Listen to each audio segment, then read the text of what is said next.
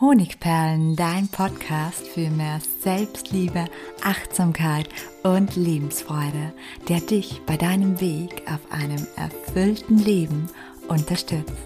Mein Name ist Melanie Pignitter. Ich bin diplomierte Mentaltrainerin, Buchautorin und Selbstliebe-Mentorin. Und ich freue mich von ganzem Herzen, dass du mit dabei bist. Wäre es möglich, dass ich ein Trauma in der Kindheit erlebt habe? Diese Frage wurde schon sehr oft von euch an mich gerichtet. Und ich bin keine Psychologin und kein Psychotherapeut, der das individuell beurteilen müsste, aber dennoch möchte ich in der heutigen Podcast Episode dir ein paar Indizien aufzeigen, die dich dieser Antwort etwas näher kommen lassen, nämlich neun Indizien für ein Trauma in der Kindheit. Bevor wir damit durchstarten, habe ich noch ein Geschenk für dich, beziehungsweise ein kostenloses Webinar, das genau zur heutigen Podcast-Episode sehr gut dazu passt, nämlich mein Gratis-Webinar Der Schlüssel zur inneren Kindheilung, das am 25.01. um 19 Uhr stattfindet. Du kannst dich unverbindlich anmelden, mir deine E-Mail-Adresse hinterlassen und dann bekommst du einen Link, der dich dann am 25. direkt in den Webinarraum führt. Die Infos bzw. den Link findest du unten in den Show Notes. Dort kannst du dich anmelden. Aber zurück zum Thema, zum Thema Kindheitstrauma. Jeder zweite von uns erlebt im Verlauf seines Lebens ein Trauma. Gerade dann, wenn das Trauma besonders früh, nämlich in der Kindheit entstanden ist, sind wir uns dessen oft nicht bewusst. Und es liegt zum einen einfach an der gängigen Kindheitsamnesie. Das bedeutet, wir können uns erst ab einem bestimmten Alter an Dinge zurückerinnern. Und zum anderen liegt es an einem sehr weit verbreiteten Schutzmechanismus, der dafür sorgt, dass wir Traumatisches oft verdrängen. Und wer ein Trauma in der Kindheit erlebt, der leidet aber nicht selten als Erwachsener noch immer an dessen Auswirkungen. Und daher sollte man unbedingt, wenn man die Vermutung hat, zu einem Arzt oder Therapeuten, damit man das auch individuell klären kann, beziehungsweise sich in Behandlung geben kann. Nichtsdestotrotz sollst du jetzt einfach mal in das Gefühl kommen, ein bisschen mehr Klarheit haben, ob das bei dir möglich wäre. Und deshalb kommen wir jetzt zu den neun Indizien. Wir kommen zum ersten Indiz, die emotionale Taubheit. Emotionale Taubheit ist eine klassische Schutzstrategie, die häufig nach einem Trauma auftritt. Und sie kann entweder generell bestehen, das heißt wir sind absolut gefühlslos in allen Lebensbereichen, oder nur in bestimmten Lebensbereichen. Mit letzterem habe ich selbst schon Bekanntschaft gemacht. Und zwar hatte ich ja eine schwere Erkrankung, nicht im Kindesalter, sondern im Erwachsenenalter. Und immer dann, wenn ich über diese Erkrankung sprach und andere fassungslos den Kopf schüttelten oder manchmal sogar Tränen vergossen vor lauter Teilnahme, wurde es in mir leer. Ich konnte keine Gefühle wahrnehmen, ich konnte nichts spüren. Genau das ist emotionale Taubheit. Und genau so verhält es sich auch oft, wenn wir in der Kindheit ein Trauma erlebt haben. Als Selbstschutzmaßnahme kapseln wir uns von den schmerzhaften Gefühlen einfach ab und können dann auch später oftmals nicht mehr oder nur in einem sehr geringen Ausmaß auf die Emotionen zugreifen. Ein zweites Indiz ist ein fehlendes Selbstwertgefühl, ein sehr, sehr niedriges Selbstwertgefühl. Dahinter steckt eigentlich der Satz, ich bin es nicht wert, geliebt zu werden. Und allein wenn ein Kind zu diesem Glauben kommt, dann kann etwas schon gewaltig nicht stimmen. Dann muss es schon etwas sehr, sehr Schlimmes erlebt haben, dass es diesen Satz, ich bin es nicht wert, geliebt zu werden, als Wahrheit abspeichert. Und zwar geht man nicht davon aus, dass jetzt jeder Mensch mit einem geringen Selbstwert ein Trauma in der Kindheit erlebt hat, aber wenn die Überzeugung, wertlos zu sein, extrem tief sitzt und für den Betroffenen kaum überwindbar erscheint, könnte das ein Indikator dafür sein.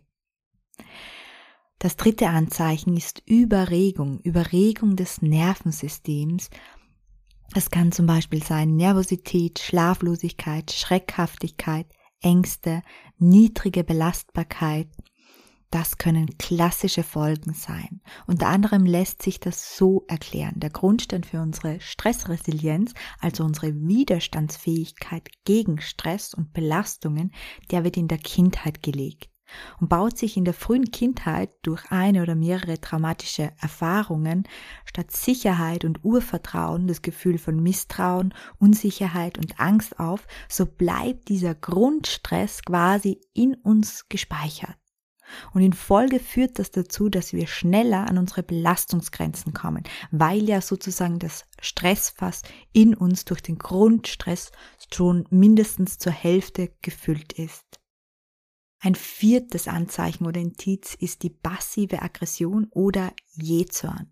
Weil wir uns als Kind gegen die Ungerechtigkeit, die uns zum Beispiel im Rahmen eines Traumas zuteil wurde, nicht oder nur sehr wenig wehren konnten, findet die angestaute Wut oft später im Erwachsenenalter erstmals ihren Kanal nach draußen. Und das kann dann zu Jezorn oder zu passiven Aggressionen führen. Fünftens, das Katastrophieren. Also eine weitere Folge des Traumas kann ein Katastrophieren des Verhaltens sein. Ganz nach dem Motto, es kann jederzeit etwas Schreckliches passieren, so wie es damals passiert ist. Befürchten wir dann immer das Schlimmste bzw. malen uns aus, auch wenn die Wahrscheinlichkeit, dass es eintrifft, auf marginal niedrig ist. Das heißt, ein Grundpessimismus bis hin zu einem katastrophierenden Verhalten kann eine Folge sein. Sechstens, erhöhte Gefahr psychischer Erkrankungen.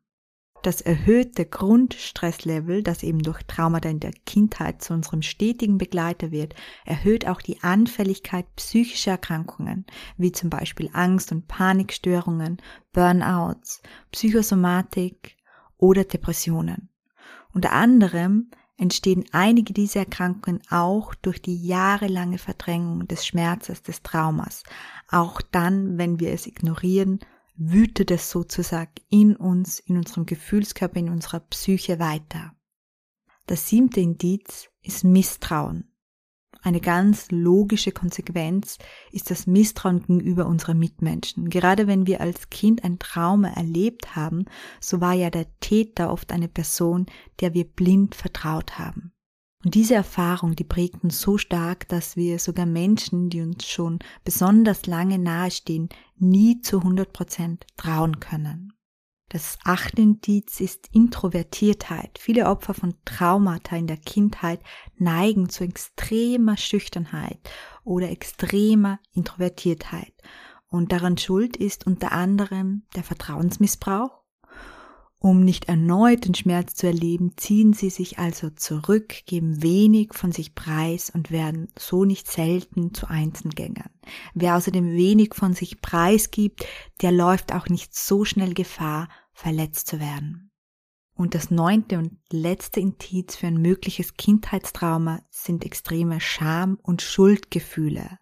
Als Kind beziehen wir ja alles, was wir erleben, was rund um uns geschieht, auf uns selbst. Wir sind also nicht in der Lage, eine Situation neutral aus der Metaebene zu betrachten. Und außerdem denken wir, dass alles, was unsere Eltern und andere Erwachsenen tun, stets richtig ist. Das Resultat eines traumatischen Erlebnisses in der Kindheit kann daher oft der Glaubenssatz Ich bin schuld, ich bin selbst schuld sein.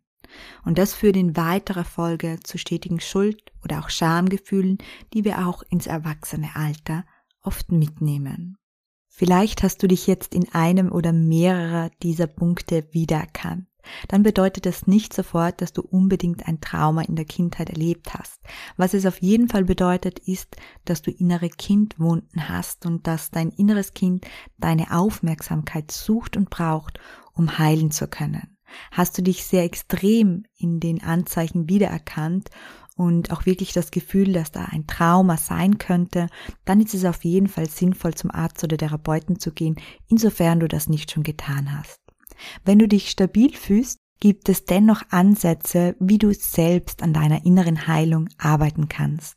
Und dafür eignet sich der wie schon erwähnte Prozess der inneren Kindheilung. Und dafür biete ich dir gerne auch meine Unterstützung mit meinem sechs Wochen Befreie dein inneres Kind Intensivkurs in der Variante nur für dich oder innerer Kind Mentor an. Das Programm geht in Bälde wieder los. Du kannst dir jetzt noch einen der limitierten Plätze ergattern.